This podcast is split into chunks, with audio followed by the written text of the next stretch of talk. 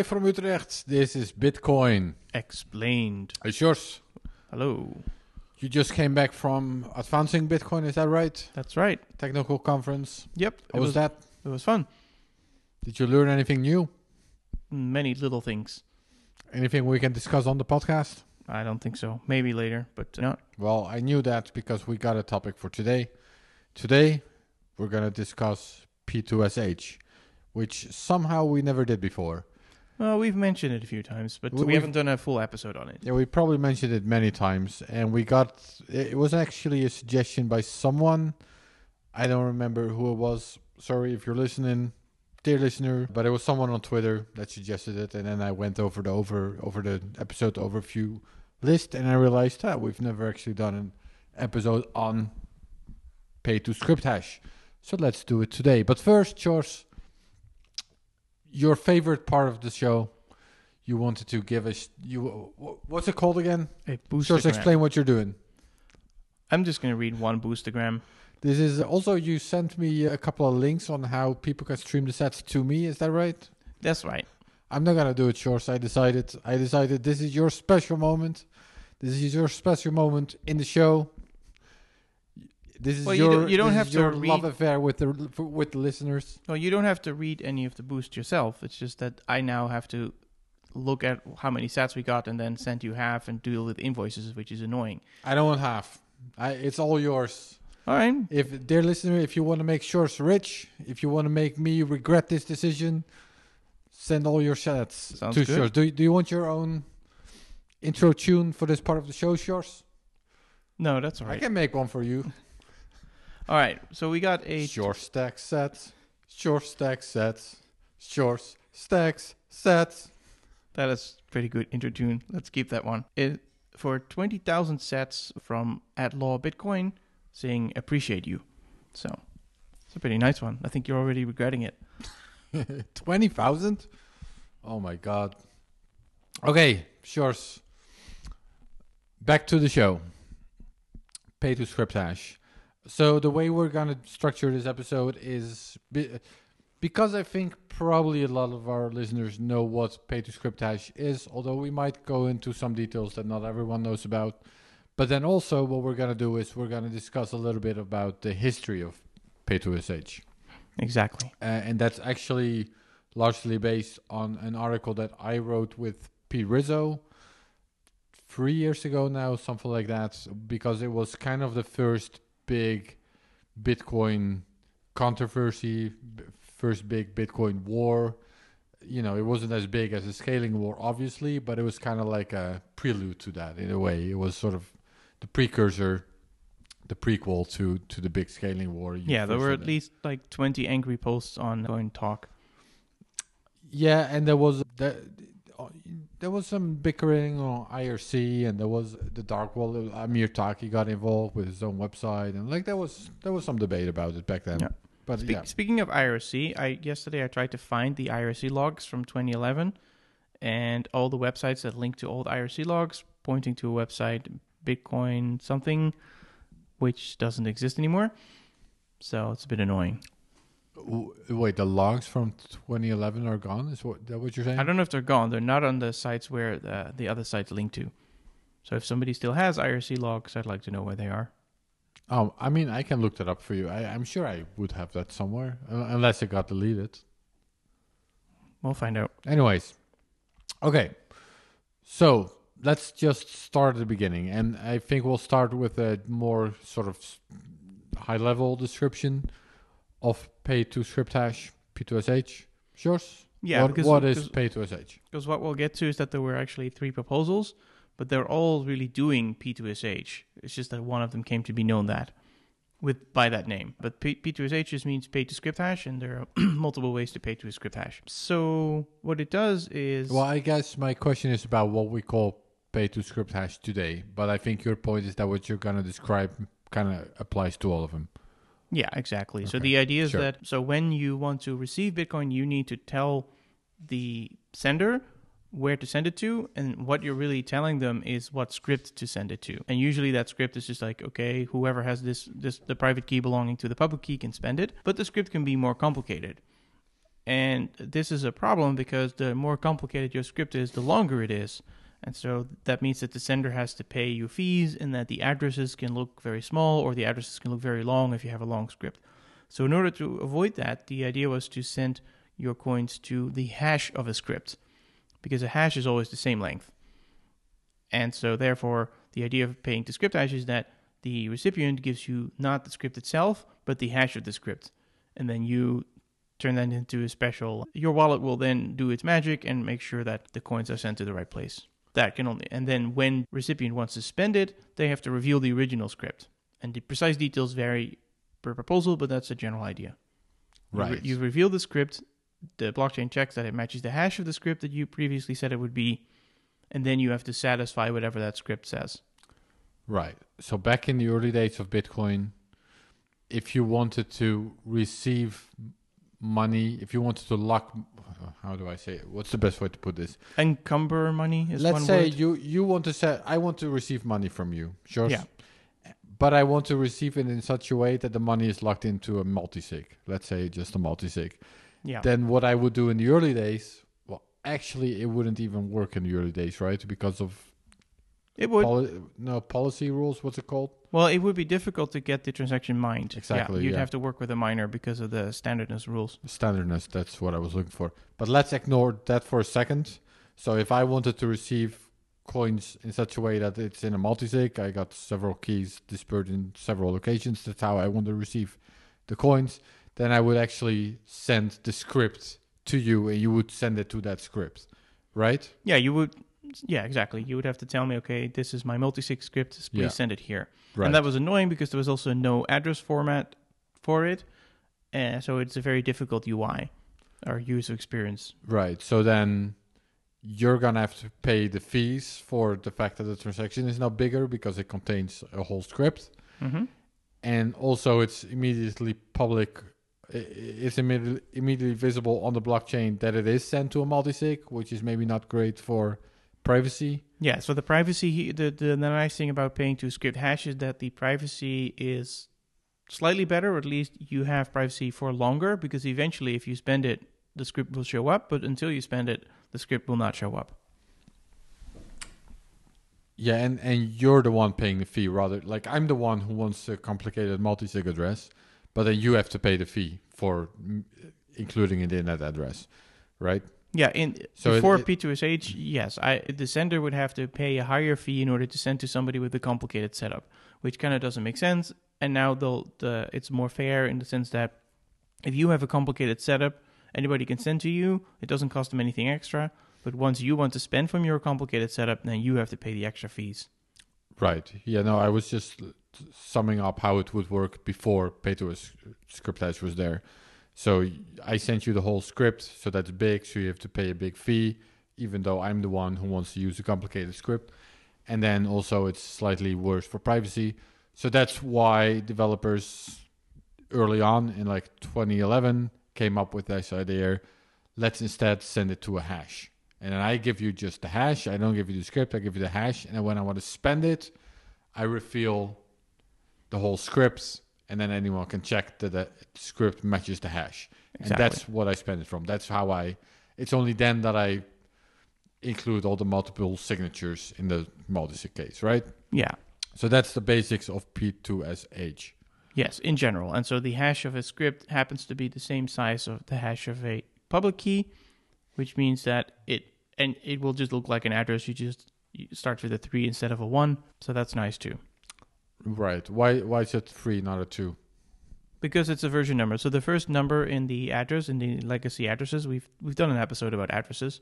The first letter represents a, a version number of the address scheme. So if it starts with a one, which is not actually a, is not actually a one because it's base 58, but we're not going to bother you with that. That means that it has to be interpreted in a certain way, and if the address starts with a three, it has to be interpreted in another way. But why is it not a two? Because the numbers 1 and 3 do not actually represent the numbers 1 and 3, because it's base 58. We did a whole episode about that, Aaron. You should just listen back to the original episode about addresses. I definitely forgot about. I thought the reason was because two was already used by testnet. Yes, that, so that's one one mainnet, two testnet, three. You know, next one. that could also be true. Okay. It it doesn't really matter. It's just that once you're sending to it, you have to put your the wallet that's sending has to put something on the blockchain, and the only thing that's in the address is the hash of something, either the hash of a of a public key or the hash of a script, and that's not enough to put on the blockchain. You actually have to put more information on the blockchain as the sender, and the version number tells you your wallet exactly what to put on the blockchain. So the the standard script templates that go around the hash. Moving on. So this this was the basics of pay to script hash and why it was implemented. But now we'll sort of take a trip down memory lane, and we'll so be and get some historical go back to some his, historical context. So first of the first proposal that would do something like this. So this pay to script hash idea was around. And then the first idea that was actually proposed and implemented and almost deployed was called op eval so op eval i think the right way to looking at it was a way of doing pay to script hash right? Yes, and arguably the most obvious way to do it, though of course that depends on on what you know what you were thinking of at the time when you were designing it. But basically, the idea of op eval is that again, you as a uh, sender, you just get a hash and you put that on the blockchain. Now the recipient wants to spend it, they reveal the original script, and then the way that that original script is run is by this opcode called op eval. So that means the the sender has to put the word op eval somewhere in the uh, in the thing on the blockchain, and then the recipient will actually put the script, and then the script gets executed. yeah so to be perfectly clear in case anyone is confused at this point op eval is not actually in bitcoin this was an early proposal that was rejected Yes. Okay, so so who's putting op eval? Maybe you just said this, but who who's putting op eval where exactly?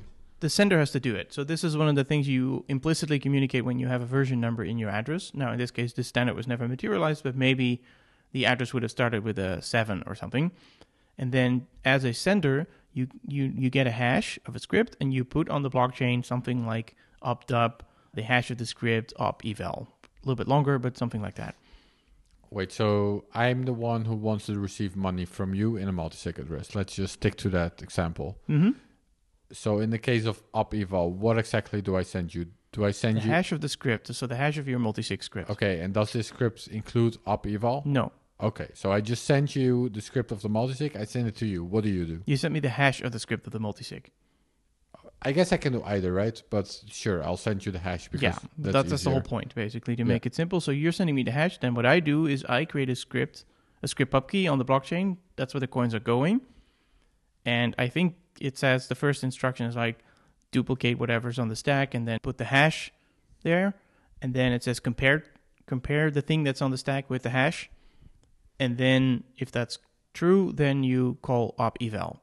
And this is a very similar pat- pattern to how you spend from a public key. Because with the public key, you're also basically the sender is putting the hash of the public key on the blockchain, and then the receiver, when they want to spend it, they have to reveal the actual public key. Okay, sorry. Do you put op eval in the input or in the output? in the output. Okay, so I sent you the hash, and then you put that hash in the output, and you put op eval next to it. Yep. Okay, and then when I want to spend the coins, hmm then I include the script. Yeah. The only i- basically what you will do when you're spending it, you include the script, and you include whatever is necessary to satisfy the script. Right, and do I put op eval anywhere? No. No. Okay, so then other nodes on the network, they're gonna look at They start My- basically because you always start with the signature side. So what they'll do is they'll say, okay, I'm putting some signatures on the stack. I'm putting the actual script on the stack. And then I'm going to run the script pub key, which will say, okay, you need to duplicate, uh, sorry, you need to duplicate the hash of the script. No, I don't know what you need. Anyway, it basically says, okay, now you should check that the hash of the script actually matches the script that was put on the stack and that's because and then they- you call then you encounter this eval instruction and that's when you execute the whole script and when you need the signatures just to make sure that I'm understanding this. So when other when nodes verifying new transactions, they wh- what does op eval mean to them exactly? It means that they need to compare It means execute the script that's on the stack. So the shouldn't they always do that? no, normally you are executing a script, and the script can put things on the stack, like numbers, Right. etc. The stacks are like plates basically, so you can put numbers on the plate, and you can say, okay, is this number on the first plate is that the same as the number on the next plate? But you do not execute code that is on the stack. So things that are on the stack are numbers or text or, or keys or whatever it is or dates, but they are not code. Okay. And, and what this eval thing does is no, no, no. Pretend that what is on the stack is not a number or a text. Pretend that it's code, and then just run it like that.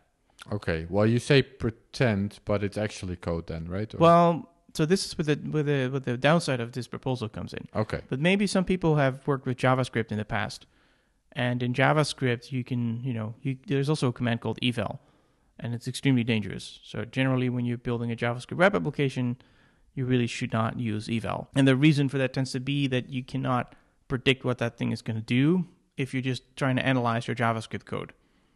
So your JavaScript code might see something like eval and then a piece of text. So if you're just analyzing the code, you might think, oh, it's just text. What could go wrong? But now it turns out this text is actually treated as code. So you can no longer just treat text as if it's text. And the same thing goes with Bitcoin. That's sort of where the downside of this eval proposal comes in. Normally, when you see a piece of Bitcoin script, you can look at what it's going to do because you can see all the opcodes in it. And you can see, okay, it's pushing some number, whatever, it's pushing some text, doesn't matter. And you can reason about it. And then after you've done some sanity checks, that's when you actually run the script. But with eval, you cannot do that anymore because anywhere in this script could be a piece of text that initially you think is just text, so you've ignored it, but now it's suddenly code. So you should not have ignored it. But conversely, if you're just looking at the text and you're treating it as code, well, maybe it really is just text and you should have ignored it. Okay. So it just creates So it hell, makes it basically. hard to do a sanity check. So Yeah. what is a sanity check without running the code. what is insane in this context? What is it you're afraid of? Well, there's many things you'd be afraid of because my understanding is that this would actually make Bitcoin Turing complete, and Turing completeness is bad, basically because it means you can execute any arbitrary program, which could include loops, infinite loops, Okay, I for think example. So that- one one of the things you might that- be afraid is- of is an infinite loop. that's the core risk, right? That's one of the risks when you have basically when you can run any any program you want. Well, one of those programs could be an infinite loop where you're trying to validate the block, and you will never finish validating it because you keep going in circles because you have a loop. Can you give an example of an infinite loop, just for people like me that that don't that this is not obvious to me what that means? Well, h- how you would do it, like normally in a programming language, you can yes. just What say is an infinite loop? do while, which basically you just basically say, okay, go in a loop until some condition is met. Usually that's how a programming language works, and then inside that loop you might print something on the screen. And if the condition that to leave the loop never happens, then you never leave the loop. So you keep printing something on the screen line by line by line and you never stop. What is a loop? Basically, I guess, a circle of code. So you run an instruction, and then you go to the top of the loop and you run the instruction again. So it is a piece of code that you keep running again and again until you, for some reason, stop running it. Okay, so I'm gonna just try an example. So, so typically you, you, can tell me might loop from, works. from 1 to 10, Mhm. and, and you print the number. So you would say for i is 0, and then you say print i, and then at the end of the loop you do i++, plus plus, which increases i, and then you check if i is more than 10, you exit the loop. That's one example. if I if I tell my code, I, I write code that says hash this piece piece of data with the nonce until it spells Sjors is the king, and then I will keep hashing that until it says that. Is Yeah. that like an infinite loop? Well, that's probably an infinite loop, yeah, because that's never going to happen.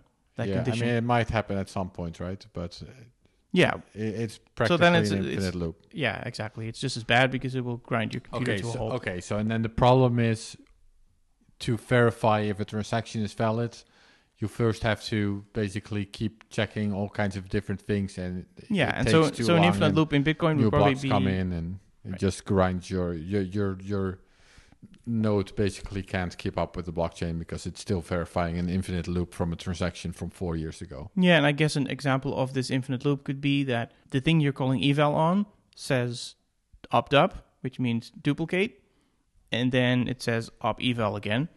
And so what you would do is you you you see eval, you duplicate the actual thing that you want to evaluate, and then you call eval on it again, and then you know you're calling eval on something that's that same string again, which says, okay, duplicate myself. And so you keep duplicating the thing that you're trying to evaluate. And so that will be an infinite loop. Now, there were in this proposal some protections against that. Well, just to be clear, was this the, the example that you just gave? Was that sort of the specific concern with op eval? Well, that was one example of how it could be do an infinite loop. Okay, yeah. But the, there was a protection against that in the implementation of it. It would basically only allow two loops, or to, to, uh, like to recurse. That's the term basically recursion. So, how often can you go back inside yourself, inside the loop?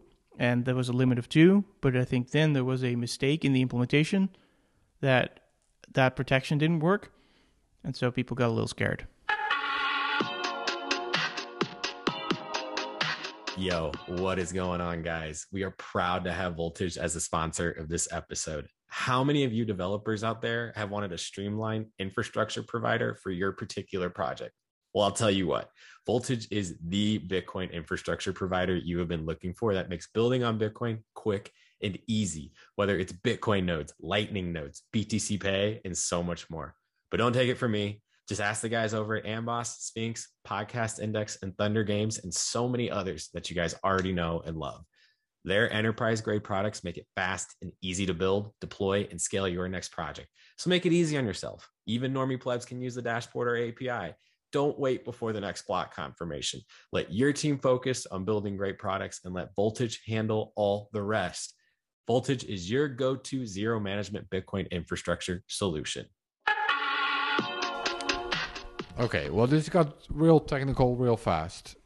But let's. So, do you think we've now explained the problem with you Yeah. So so well, could basically, could in theory, you could to- have you could have fixed all these specific issues, but the general risk remains when you have something like eval in any programming language is just kind of dangerous. So you, you don't want to you pref- preferably don't want to do it. it. Makes it more difficult to reason about the code. Very easy to make a mistake, and one mistake and you have an infinite loop. Okay, so is it fair if I summarize the problem with op eval in that it opens the door to potentially infinite loops, which would kind of break Bitcoin? Yeah, I guess so. Okay, And and keep in mind that Ethereum does allow something like eval, and the reason they get away with it is because they have gas, and so you use up your gas, and the loop won't be infinite because you run out of gas at some point. I see. Okay, so that's what was that that was the problem with op eval, and then th- th- this was discovered very last minute by Russell O'Connor back in 2011. It was ready to be deployed, and then Russell O'Connor said, "Guys, what are you doing? You got to stop this right now." Yeah, he literally said, "You guys need to stop what you're doing and really understand Bitcoin." Right. Yeah. And then the core developers at the time, which were led by Gavin Andresen, uh, but also a lot of the kind of currently known developers were already involved, right? Greg Maxwell, Pieter Wuille, Mm-hmm. Luke Dashjr, Amir Taaki also. Yep. Anyway, so uh, they figured out we got to figure out something else. Well, they didn't even agree on that. I think initially, because there, there were there were two possibilities: either you you do something completely different, or you just play whack a mole, basically. So you you stick with the op eval, you fix the specific bug you find, but you know there might be another bug, but you just hope that there isn't. Right.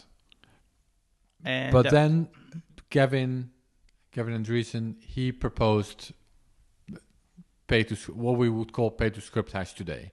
So really, op eval is kind of a form of pay to script hash. So how, we're just gonna name this one pay to script hash because that what Yep. is what we're calling it today, I guess. Exactly. So he could have basically stuck to the op eval proposal. I think he tried initially, but then I guess somehow he got the idea of doing it in a different way that was safer. so Uh, what is this different way and why is it safer? So this different way is that we have a type of script. So when on the blockchain you see a script that has a very specific form, so I don't know, it starts with op equal, then it has a hash, and then it starts with something like that. If you see if the script interpreter sees that particular form, it will understand that what what it tries to do is be a, a P2SH transaction. Because from the old node point of view, it would just see the hash of a script, and all it would do is check whether it matches the script that you're putting on the stack, but it wouldn't do anything. So Right. from an old node's point of view, such a transaction, such a template just looks like yeah, just looks like doing nothing, giving the money away. But from the new uh, node's point of view, they'll recognize this. They will take the script, the actual script, and run it. Yeah, so you're getting into a topic that we haven't mentioned so far, which is that pay to script hash as well as OpEval can be implemented as a soft fork. This was Yes. kind of a discovery by the Bitcoin developers at the time that this was even possible. Yeah, but that's, that's fun to read on the forums and, probably also in IRC. You can find a log that, yeah, the, they they discovered that there there are ways to do soft forks this way by either in the op eval proposal by saying we take an existing opcode that does nothing, Yeah, the Which- opnops. the opnop, mm-hmm. and then because it does nothing, old nodes will think, okay, this transaction is valid because nothing changes, and new nodes will will actually do what the new opcode says. And that mechanism was new for the developers, but very likely Satoshi knew that this would be possible because otherwise, why did he put the opnops in there? Right. Yeah. Well, so let's So get it into was that. rediscovered essentially. Right. So let's get into that a little bit. So the opnops, these are opcodes put in there by Satoshi, which old nodes or non-upgraded nodes or whatever you want to call it, if they see opnop, they will just consider the cons- the transaction valid. Well, they the, they don't consider the transaction valid necessarily, but it doesn't change anything about the validity. So if whatever happened before opnop was valid, then after opnop it's still valid. Right. But then these opnop codes can be reinterpreted by newer nodes after mm-hmm. a soft fork, and then they start to mean something else. So f- in this specific example, they would have started to mean op eval after Yes. that. And although the op eval concept was abandoned, the idea of doing a soft fork this way by having a script that means nothing to all nodes, or like it just means take the money for all nodes, it it has a more strict interpretation for the new nodes. Right. The thing though is that with op eval there was an actual explicit reinterpretation of an op and op, and then with pay to script hash that was not the case. So it's used the same logic for for a soft fork. It just didn't reinterpret an actual opnop. Exactly. What It's- it interpreted was a template. So it, if a transaction looks like a duck, for example, you know, your old rules would be, oh, we just take a photo and we, we say what animal it, it is. We, we see a photo and we say it's a cat or it's a dog.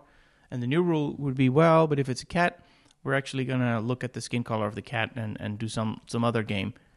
And this caused some friction because, you know, it depends on your taste, I guess, whether or not you think this particular way of doing it is good or bad. Yeah, it was described at the time, even by people that supported it, like Amir Taaki. He said, I don't know the exact quote, I don't know if we have it here, but he definitely called it a hack. Well, Like- and you could ask, like, was this the will of Satoshi? You know, that that kind of interpretation, because the OpNop system was, well, at least you could think that the OpNop system was intended to be used in the way that Op Eval was using it, whereas this idea of using a template was not basically in there. So mostly, I think Luke Dashjr was very not happy with this way of doing it. mm-hmm. And so for I think for you know you could say aesthetic reasons, but you know he might look at that differently. So he came up with a different proposal that was somewhere in between. It didn't use an opnop, I think. In fact, I think it repurposed op code separator or something like that. In any case, he, he basically came up with an alternative design that didn't use this templating uh, mechanism. And then there was a lot of drama. And the downside of the drama was that not much attention was really paid to the real proposal that Luke was doing, and there was much more bickering back and forth, at least on the forums. And so, yeah, I'm I haven't studied that proposal in a lot of detail either. I mean, I wasn't around it. I can say some things about it, but it might not be the most fair description. Yeah, so in let's get to that in a second. Just to clarify, so first there was OpEval that turned out to have these problems with recursion. Then the alternative that was proposed by Gavin Andresen was we'll just call it pay to script hash, even though all of them are really pay to script hash, but this one is like explicitly called pay to script hash. And then like Luke Duscher, Dashjr, Luke Dashjr came around. He said, I don't like this at all. Let's do, and this is what we call, in our article at least, check hash verify. So CHV is what we call it. Yeah, but again, I, I don't you're- know you're if you called it that at the time. Probably though. Right, but you see, it's it's really the same thing, right? You're checking a hash, namely the hash of a script, and you're verifying that, you know, it's it's actually a, a valid script. Oh, you just blew my mind, Sjors. You're right. You're right. It's the So- same thing. You know, yeah. So it's a way of you, you can pay to a script hash, or you can. There's probably other things you could have done, but Check hash verify. So okay. So and you wanted to explain how that works, kinda. You have some. So again, this one wasn't implemented. So if you, our dear listener, don't really understand how this works, it doesn't even matter because it's not in Bitcoin. But if you're interested and curious, anyways, Sjors is gonna explain it to you now. well, not entirely. So it's I think it's BIP 12, right? That that was the number given to it. No, right? Oh, Uh. The debate was between BIP 16, Oh, which yeah, was paid right. script hash, and 17. So I don't completely understand how it works. All I know is that it did not use the templating technique. I think op eval may have been 12 by and the it, way. it didn't exactly it didn't use eval but it did something similar to eval is that it was still i believe it was still treating text as code but i might be wrong about that part in, in any case one of the things that it contained was the legendary opcode separator and maybe one day we'll do an episode about opcode opcode separator i don't understand it i think it generally gives people two kinds of responses either they don't know it and so they have no response or they know it and they fear it. This is it- something that is in Bitcoin or is not yes, in Bitcoin? it is in Bitcoin. It's been there from the beginning. It led to the arguably biggest bug ever, which is that in the beginning you could take everybody's Bitcoin. Right. Um, that had to do with the opcode separator. So it's non-standard. I'm not sure. I, I think it has become non-standard, or at least it's become non-standard in certain circumstances. Okay. What you do see is a trend that newer soft forks like Segwit and Taproot will make more and more restrictions on that particular opcode. And there was a proposal by Matt Corallo, the Great Consensus Cleanup in 2015, that would also make it invalid outside of outside of Segwit or P2SH. Though that was controversial because there might be some really obscure transaction out there that uses it. So anyway, that is really almost FUD, I guess. I'm saying, oh my god, this proposal had this evil opcode inside of it. But it did. But at the time, of course, it wasn't probably considered that evil. So really, the question was you have three proposals. Which one are you going to pick? If you ignore all the drama, it's like you have three options. What do you Mhm. want to do? Mhm. You also kind of want to do it quickly because that was sort of Gavin Andresen's point. People are losing Bitcoin left and right. We should have more advanced script functionality. Now, I don't know how much of that actually got used in the end. But uh, Well, let me. For, well, I mean, pay to script hash is used all the time, right? well, if you ignore wrapped SegWit, it's only used for very standard multi-sig transactions. Probably two or three that you could have done with with Well, raw, that's raw that, script. that still counts. yeah, but you, multi-sig you counts. could already do those. That was the whole point. you could already do those with bare multisig if you just make them standard and invent an address format. So Yes, was, was it then- worth the risk? I mean, that's the question, right? Is it worth making a change to Bitcoin that could break it and almost would have broken it in the case of op eval? Well, I want Oh. to first ask. So I want to take one step back. Be- Yeah. Because I feel we moved on because before I was ready to move on. All right. Okay, so how does check hash verify Luke Dashjr's alternative proposal? If you know this, how did it prevent the loop de loops? I'm not sure if it did. I think it did. I mean, Uh, must have, right? Because that's what- that was the whole point. Yeah, I think you you somehow split the the script and the hash of the script in a way that it's interpreted, but you cannot. You're not using eval, so you can't duplicate it. So eval would allow you to sort of recursively duplicate stuff, but I think here you would just have the the hash, and then you would have the script itself, and so I don't think you'd have any recursion or Okay. loops. So yeah, As these as you can see, I did not study that proposal in enough detail. That's that's fair. Yeah. So I think the the real situation, you, I think op eval was kind of done, right? So then the debate was really about pay to script hash and check hash verify. Yeah, That and then of of- course the pay to script hash was implemented by Gavin Andresen, who also implemented op eval, and who was the lead maintainer. And so that probably got the most attention, the most review. So that also tends to give it a little bit of favor almost by default if the other proposal was equal. Yeah, and also very important. The there was ultimately kind of really a vote between the two, and that was a hash power vote. Like the miners could pretty ex- explicitly just vote for one or the other. Yeah, And I think both of them kind of went on a campaign. Well, I think Luke Dashjr used his own pool to campaign for it, but they may have also convinced some other ones. So there was something similar to BIP9, though much more primitive. The idea that miners would put something in the block to say that they like the proposal or not. So that happened. Yeah, well, Um, it was kind of a precursor to BIP9, I would say. Well, where Yeah. BIP9 was more about readiness signaling, like that that idea kind of evolved over the years. Mhm. Well, for the f- very first time that hash power signaling was used, it was arguably actually like a vote. Like that's the, really what happened the first time, Yeah. time, I would say. Uh, so that's how pay to script hash got. At least is what well, I remember. that was one element in it. But I mean, there was debate about whether that was a fair way to do it at all because the lead maintainer, of course, had access to many more miners. So, from a social point of view, he, he would be able to get more votes that way because miners would not look at the actual code. But there was another thing that happened, which I think was more fair, at least relatively. I think after some of the initial heated debate died down, some of the core devs at the time, so Greg Maxwell and Pieter Wuille and a few others, were asked to like take a few days, look at all three proposals, and then they made a little chart or a little diagram Oh, that's right. yeah, saying like, okay, this one I am absolutely against, or this one I have a preference for, or this one is fine. And if you look at that little table, the P2SH also won in the sense that like nobody was completely opposed to it, not even Luke, although he really didn't prefer it, and it had yeah, it had the preference of some of the experienced developers. Yeah, I'll include the article Rizzo and I wrote in the show notes where it's this whole debate is sort of outlined. Yeah, so I think it was a little bit In- more to more it than just a brute vote, basically. There, there was there was more review on it, but nowadays, I think if you had a situation like this, it would not be resolved in a matter of days and weeks, and and back then it was resolved in a matter of days or weeks, which is way too quick for something like this. Right. Yeah, and I think well, actually, I'm sure, fairly sure that, for example, Greg Maxwell, who at the time pre- uh, preferred BIP 16, has come around and said that BIP 17 would have actually been better.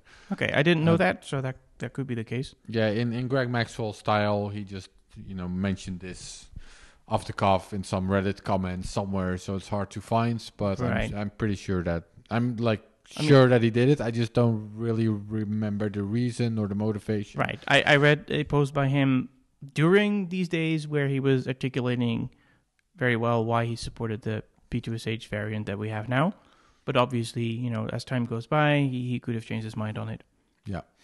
Okay, so we've discussed what pay to script hash is, both in a sort of general sense as well as in a more specific sense of the proposal that we actually call pay to script hash and that we Yeah. use today. And to, to make a very With- quick jump to the future, we still use this pattern, basically, in the way we, in SegWit and in Taproot, the idea of there is a hash and the blockchain magically knows that this hash should be revealed as a script and then the script should be executed. So this whole idea of pattern matching is still there.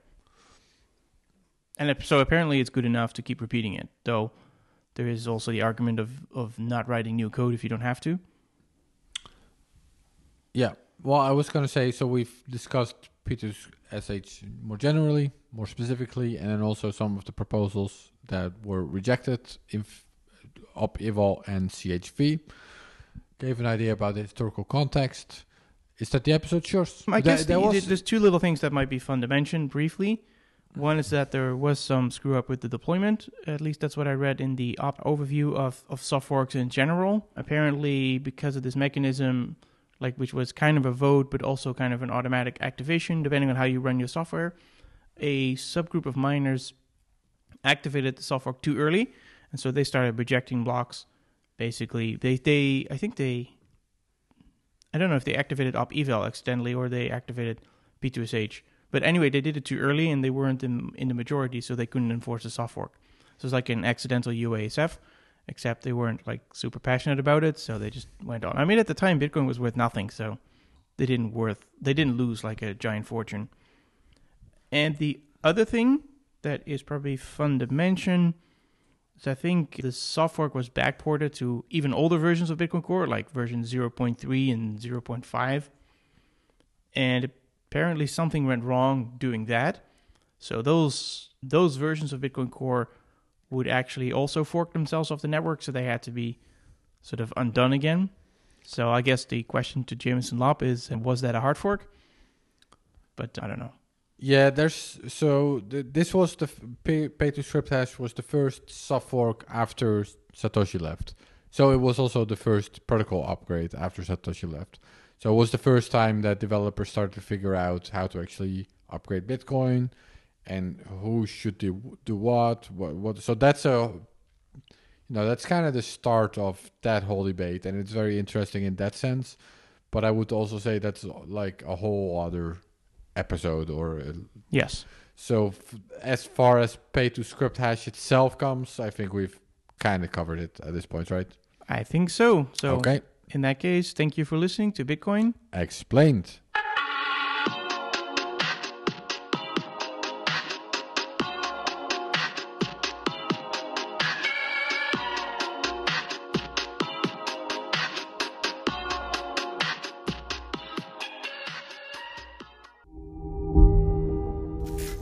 My fellow plebs, come celebrate Bitcoin Winter in Miami at Bitcoin 2023. The largest Bitcoin conference in the world returns to Miami from Miami 18th to the 20th. Head on over to b.tc forward slash conference to get your tickets today. Use promo code BMLive to get 10% off your tickets before prices go up. Plebs, if you're like me and want to gain a deeper understanding of what's going on within the Bitcoin market and broader macro environment, then you need to subscribe to Bitcoin Magazine Pro today. There's a free and a paid version of this daily newsletter where our market analysts Dylan LeClaire, Dr. Jeff Ross, and Sam Rule break down what's going on in the market so you don't have to. Subscribe today at BitcoinMagazinePro.com. As 2023 begins, the broke issue stares head on into the looming realities of a broken economy, a more broke central bank, and considers how Bitcoiners can share their knowledge, their projects, and their mentalities to remain strong economic nodes throughout the winter. As a global Bitcoin news medium with a mission to accelerate hyper Bitcoinization, Bitcoin Magazine is for all Bitcoiners the curious, convicted, and the maximalists. Inside Bitcoin Magazine, you will find exclusive interviews and profiles with leading Bitcoiners, actionable insights on the state of the market, breaking news and cultural trends, and powerful photos and artwork from the best artists in the world. Each issue will be shipped safely in a secure box mailer to protect the integrity of each copy. Print magazines, not money. Buy Bitcoin Magazine.